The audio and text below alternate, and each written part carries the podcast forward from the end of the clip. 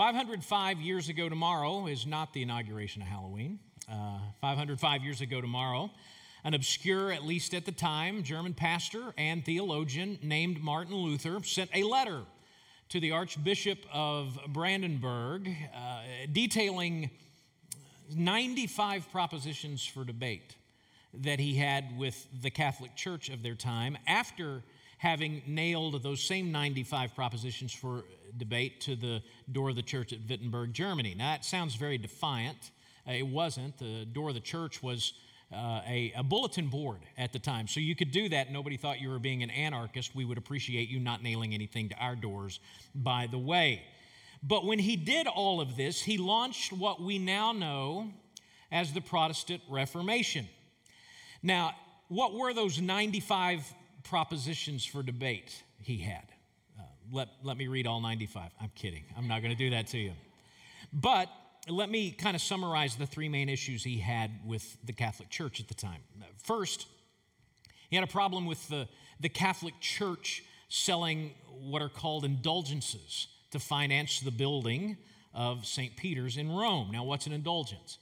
Well, essentially, it's, it's selling forgiveness by the medieval Catholic Church. If you purchased an indulgence, you would shorten your stay in purgatory. Now, Luther at the time still believed in purgatory. He had renounced that teaching 13 years after this, but at the time, it was still a life or death issue for him and also for the majority of the world. Uh, there was a jingle, something like this. I won't sing it to you, but the jingle went something like this As soon as the coin in the coffer rings, a soul from purgatory springs.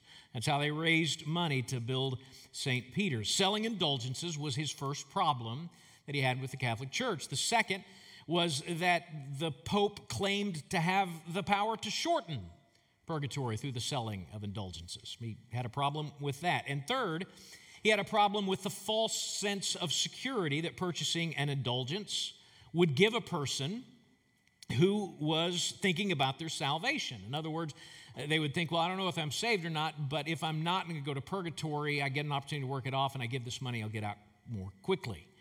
Luther no longer believed that the church had the ability to dispense that kind of salvation. He had come to believe that salvation came by grace from God through faith in Christ as taught in Scripture alone. That's the foundation of the Protestant Reformation. So, in essence, Luther's problem with the medieval Catholic Church in general and the Pope in particular was that it and he had begun to view themselves and himself in a godlike way, claiming power that God alone has the power to forgive sins. And filled with such pride, the church and the pope had convinced countless others to view them in this exalted, godlike way. And they began to prey financially on that devotion to them. When an institution, church, party, government, or person, pope, king, president, views themselves in godlike ways or calls for godlike devotion to themselves. And when we who look to these institutions or persons devote ourselves to them in ways that usurp our devotion to God, we commit the sin of blasphemy because we have consciously diminished the King of Kings.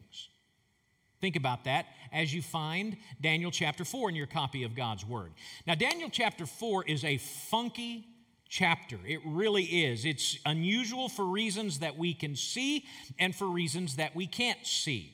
For instance, what we can't see, at least in English, is that our passage is a part of three extended passages of the Old Testament, 268 verses uh, to be specific, that are written in Aramaic, not written in Hebrew. But it's also unusual in a way that we can readily see, in that it's the first person testimony of King Nebuchadnezzar of Babylon, the pagan king who had overrun Jerusalem, plundered the temple of God, taken Daniel, Shadrach, Meshach, and Abednego captive. I, can't think of another passage of Scripture, and I've tried. I can't think of another passage of Scripture quite like this that is the written record and in essence, the author of the passage is a pagan figure. Daniel chapter 4 is very unusual in that regard. But here's how it's not unusual it portrays Nebuchadnezzar continuing to view himself in ways and to act in ways that are reserved for God alone. And the king, the king of kings, was about to forcefully disabuse Nebuchadnezzar of this notion that he was his equal. That's why Nebuchadnezzar begins chapter 4 with an acknowledgement of God's supremacy. Look at verse 1. King Nebuchadnezzar, he addresses the people to all peoples, nations, and languages that dwell on the earth, peace be multiplied to you. And then listen to this It has seemed good to me to show the signs and wonders that the Most High God has done for me. How great are his signs, how mighty his wonders. His kingdom is an everlasting kingdom, and his dominion endures from generation to generation. Now, those words are very different. They show that something clearly has happened in the mind of Nebuchadnezzar. The dude who built a statue and said, Everybody pray to it in chapter 3 is now saying that everybody needs to pause and consider the greatness of the God of Daniel, Shadrach, Meshach, and Abednego. So, what had happened? Well, as is pretty typical in the book of Daniel and with Nebuchadnezzar, he had had a dream, a weird dream, a funky dream, a bad dream. This is not the first time we've seen him have a dream and be troubled by it in the book of Daniel, nor is it the first time that we have seen Daniel and Daniel alone be given by God the ability to properly interpret the dream. So, what was the dream? Well, if you'll permit me, look at verse 10 and I'll read it to you. And Full disclosure, it's crazy. The visions of my head as I lay in bed were these I saw and behold a tree in the midst of the earth, and its height was great. The tree grew and became strong, and its top reached to heaven. It was visible to the ends of the whole earth. Its leaves were beautiful, and its fruit abundant, and in it was food for all. The beast of the field found shade under it, and the birds of the heavens lived in its branches, and all flesh was fed from it. I saw in the visions of my head as I lay in bed, and behold, a watcher, a holy one, came down from heaven. He proclaimed aloud and said thus Chop down the tree and lop off its branches, strip off its leaves, scatter its fruit. Let the beast flee from under it and the birds from its branches, but leave the stump of its roots in the earth, bound with a band of iron and bronze amid the tender grass of the field. Let them be, let him be wet with the dew of heaven. Let his portion be with the beast in the grass of the earth. Let his mind be changed from a man's and let a beast mind be given to him, and let seven periods of time pass over him. The sentence is by the decree of the watchers, the decision by the word of the holy ones. In other words, they've said it, it's going to happen, to the end that the living may know that the Most High rules the kingdom of men and gives it to whom he will and sets over it the lowliest of men. That is weird. That is one bad pizza that caused that. So, what does he see? He sees a small shoot that becomes a gigantic, verdant tree. Now, in the pagan culture of the region, uh, that image would have represented the universe, essentially. In fact, what one author calls the divine world order. And it was common enough as an image that Nebuchadnezzar probably would have gotten that the universe is being alluded to in some way. But what troubles him, though, is that after appreciating the beauty of the tree, Nebuchadnezzar hears a heavenly being call for it to be cut down, not killed. Its roots were to remain intact, but cut down, and then that a bronze and iron band, a, a prisoner's fetter, be placed around it. So in his mind, he's saying, Is the universe about to undergo some kind of cataclysm that I'm being prepared for? And then things get weird. The tree is addressed as if it were a living man, a man who's very clearly in dire straits. He loses his mind and he lives as a beast for seven periods of time. It's weird stuff. So Nebuchadnezzar is troubled, he's puzzled, he's all up in the air about it. What could it possibly mean? Well, Daniel knows immediately because God's given him this insight, but he doesn't want to tell him. I don't want to tell you what it means. Verse 19 tells us Daniel was dismayed and alarmed by what the dream meant. But Nebuchadnezzar insists, insists that Daniel tell him, and so he does. Daniel says, This dream's about you. You are the small shoot that grew to be a great tree.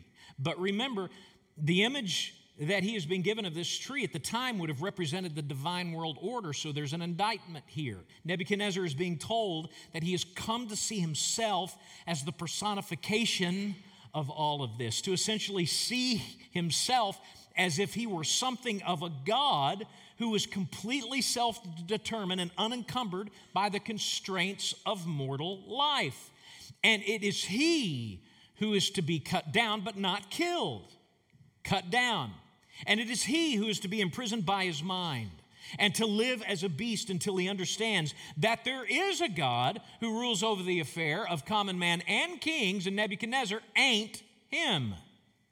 And then Daniel says this in verse 27 Therefore, O king, let my counsel be acceptable to you. Break off your sins by practicing righteousness and your iniquities by showing mercy to the oppressed, that there may perhaps be a lengthening of your prosperity. Essentially, he's saying you've been given an opportunity because you can see the future to turn back, to not have this happen to you. We see this happen a lot in the Old Testament where a prophet is given a decree to a city like Jonah to Nineveh in hopes that the city would turn. So uh, Daniel's saying maybe this is your opportunity to turn from your arrogance, to turn from your, your uh, unbelievable pride, to humble yourself, to treat people fairly. Maybe you can change what has been decreed about you. Nope. Nope. Because a year later, after all of the hubbub has died down, we read this. Look at verse 28. All this came upon King Nebuchadnezzar. At the end of 12 months, so a year after the events running through verse 27, he was walking on the roof of the royal palace of Babylon. And the king answered and said, Is not this great Babylon, which I have built by my mighty power as a royal residence and for the glory of my majesty? And while the words were still in the king's mouth, there fell a voice from heaven O King Nebuchadnezzar, to you it is spoken, the kingdom has departed from you, and you shall be driven from among men, and your dwelling shall be with the beast of the field. And you shall be made to eat grass like an ox, and seven periods of time shall pass over you until you know that the Most High rules the kingdom of men and gives it to whom he will. Immediately, the word was fulfilled against Nebuchadnezzar. He was driven from among men and ate grass like an ox, and his body was wet with the dew of heaven, till his hair grew as long as eagle's feathers, and his nails were like birds' claws. Everything that Nebuchadnezzar had seen in the dream the year before came to pass. That's the bad news. But the good news is that everything that happened in the dream to King Nebuchadnezzar came to pass. Look at verse 34. At the end of the days, I, Nebuchadnezzar, lifted my eyes to heaven, and my reason returned to me. And I blessed the Most High and praised and honored him who lives forever. For his dominion is an everlasting dominion, and his kingdom endures from generation to generation. All the inhabitants of the earth are accounted as nothing, and he does according to his will among the host of heaven and among the inhabitants of the earth. And none can stay his hand or say to him, What have you done? At the same time, my reason returned to me, and for the glory of my kingdom, and my majesty and my splendor returned to me. My counselors and my Lord sought me, and I was established in my kingdom, and still more greatness was added to me. Now I, Nebuchadnezzar, praise and extol and honor the King of heaven. For all his works are right, and his ways are just, and those who walk in pride he is able to humble. His reason returned to him, and he could see that there is a God who rules over the affairs of common man and kings, and that he was not him. And institutions, church, party, government, or persons, pope, king, president, would do well to remember all of this. You may have heard, going out on a limb, that there's an election a week from this coming Tuesday. In our politically idolatrous culture, you have institutions and politicians presenting themselves as having an almost God like power. That should not surprise us. We have just seen in Daniel 4 that that has been going on for millennia. In fact, you put the, the worst modern political figure or institution you can think of up against Nebuchadnezzar, and old Neb's probably going to say, hey, y'all, watch this. But what should break our hearts is that God's people, the church, has bequeathed to governmental institutions like the Supreme Court and political figures like insert name here, take your pick, there's plenty of options, a devotion that should be reserved for only the King of Kings. And, and my biggest challenge as a pastor right now is convincing folks that what I've just said is true for almost all of us. Now, I've got no problem convincing you that's true for other people, particularly the people on the other side of whatever it is you're on the other side of, but almost no one believes that it's true about themselves. And I'm telling you, it's true of almost all of us, and is the biggest threat to our faithfulness to God that we encounter right now in our universe, and I'm as guilty as anyone. The day before I wrote this message, which is the way God does things to play mean tricks on me, the crisis facing our nation, the division, the vitriol was once again at the forefront of my mind while I was having my morning devotion in my big, comfy brown chair in our living room. Turns out that that thing is almost always at the forefront of my mind when I'm having my morning devotions because it so profoundly affects the church. And I was fretting about where this season of American life will end. And I was praying through where I thought the problem might lie. And I was formulating how I will exercise my civic responsibility to try to address these things. And I was fretting about how at Blue Valley there's disagreement about where the problem lies, disagreement about how we should exercise our civic responsibility to address it, and it just got overwhelming to me again. And in the midst of it all, again, I was convicted that again, I had started pinning my hopes on election outcomes more than God. Now, I would have never said that out loud to you. I'm too theologically sophisticated to say something like that out loud. I've got paper on the wall in my office that says it, dude, is theologically sophisticated. You wouldn't say that out loud either for the same reasons. We're all too theologically sophisticated to ever say that our ultimate hope is in election outcomes. But we don't have to say it because our thoughts and actions and conversations and generalized angst rat us out. And, and what do those things reveal about us? That we are blasphemers.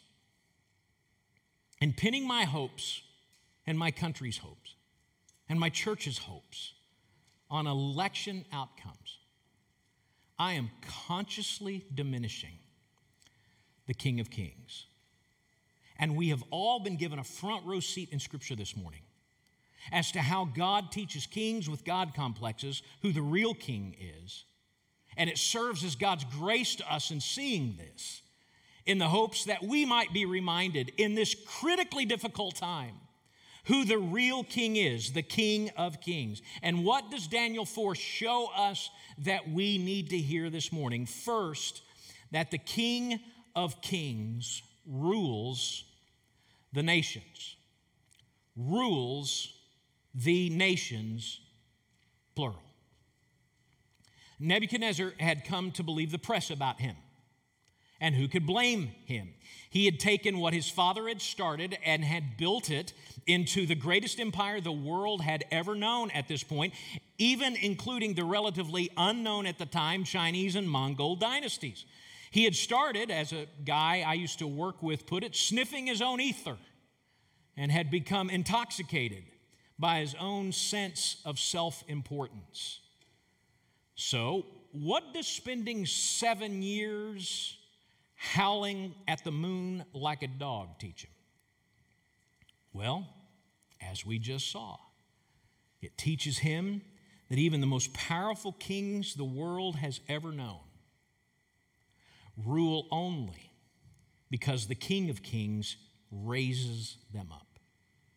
The King of Kings allows it. In this season of American life where it feels like every single election is a battle for the soul of our nation, where even local elections are given the, the weight of global import, we would do well to understand that there is no name on the ballot greater than the name of names of the King of Kings.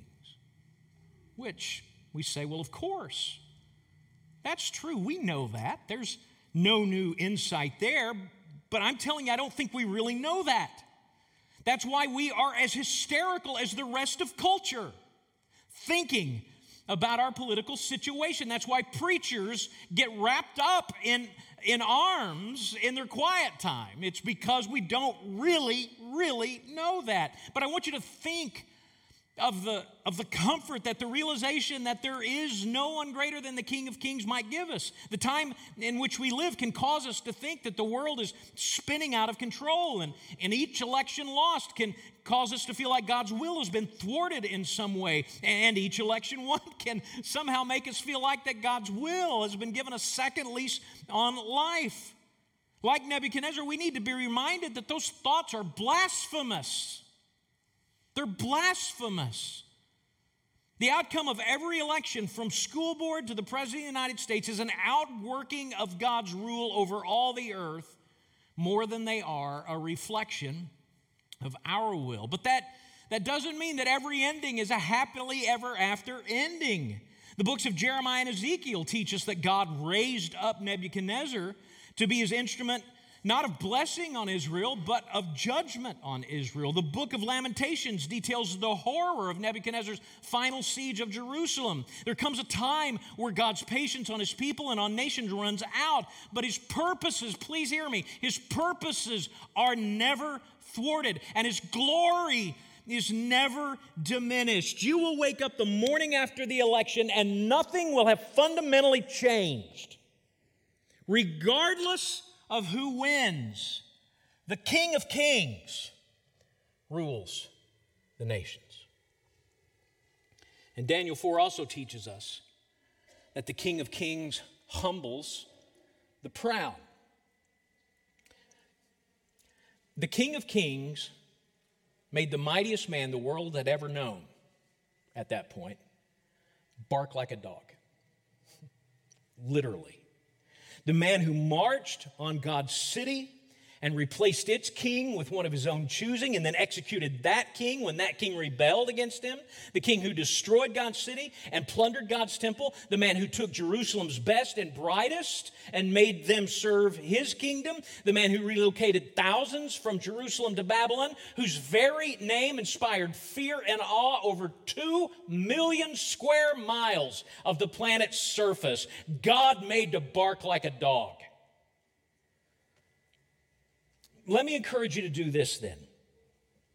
The next time you read through the Psalms as a part of your morning devotional habits, note the number of times that God's people lament their current situation and the seeming omnipotence of those who oppress them. But then confess confidence when it's all said and done that God will have the last word. There are many places you could go. Let me just give you one example from Psalm 34, the words of David Many are the afflictions of the righteous, but the Lord delivers him out of them all. He keeps all his bones, not one of them is broken. Affliction will slay the wicked, and those who hate the righteous, not might be or should be or hopefully will be condemned, they will be condemned. The King of Kings has the final word over all earthly kings.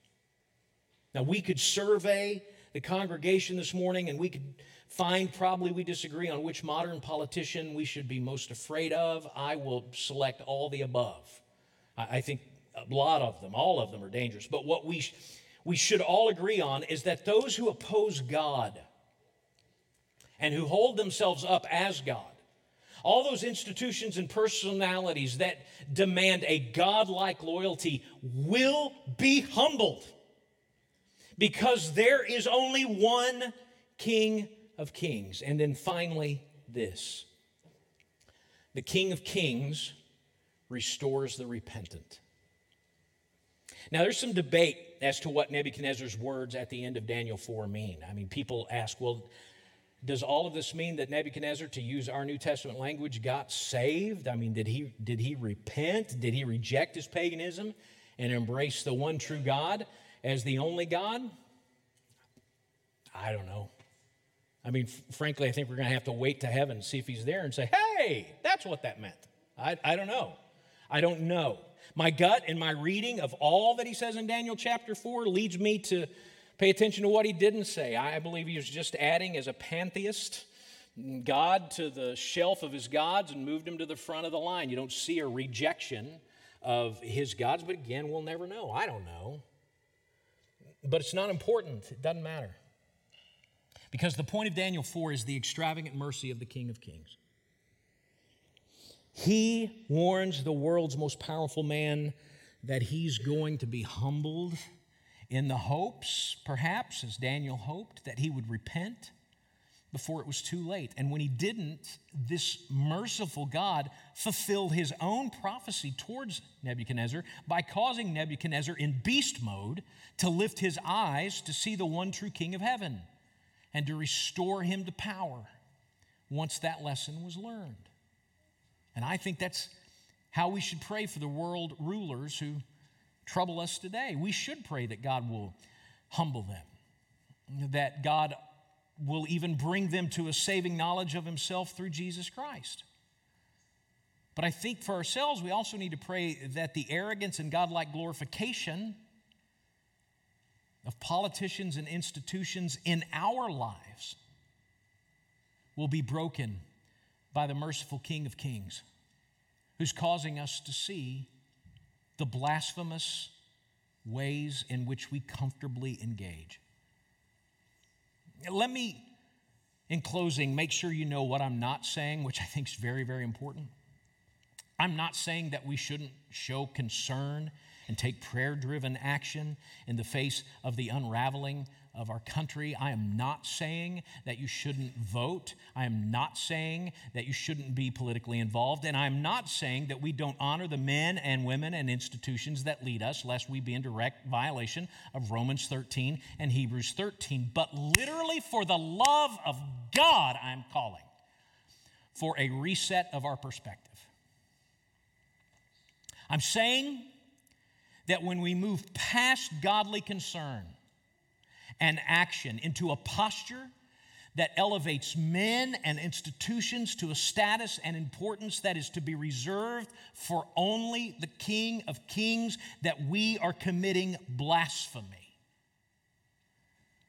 I'm saying that when we talk about the next election as the only hope for our country, that we are committing blasphemy. And how is our world supposed to know that the only hope is in Jesus when we are constantly telling the world that the only hope is our dude or our issue winning in November? For the love of God, literally. Let's reset our perspective. So, as hard as this is to hear, I want all of us to consider how easily we have done this. Have you, in this politically idolatrous age, diminished the King of Kings? Are you, because of the climate in which we live right now, living in fear and not faith? Are you acting in wrath and not wisdom? Are you speaking lament and not love? Are you engaging in foolishness and not practicing discernment? How do we break that cycle? based on what we've seen here this morning, let's just leave affirming three truths. Surely we can agree on these things. Surely we can agree. Here's the first truth.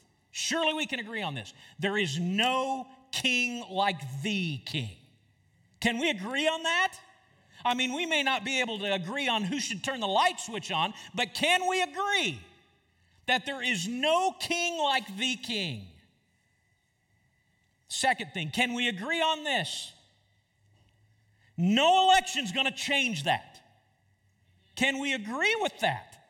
No election's going to reduce or elevate his standing as the King of Kings. And then can we agree with this? There is no greater hope than our God. So let's quit trying to win political arguments on satanic social media.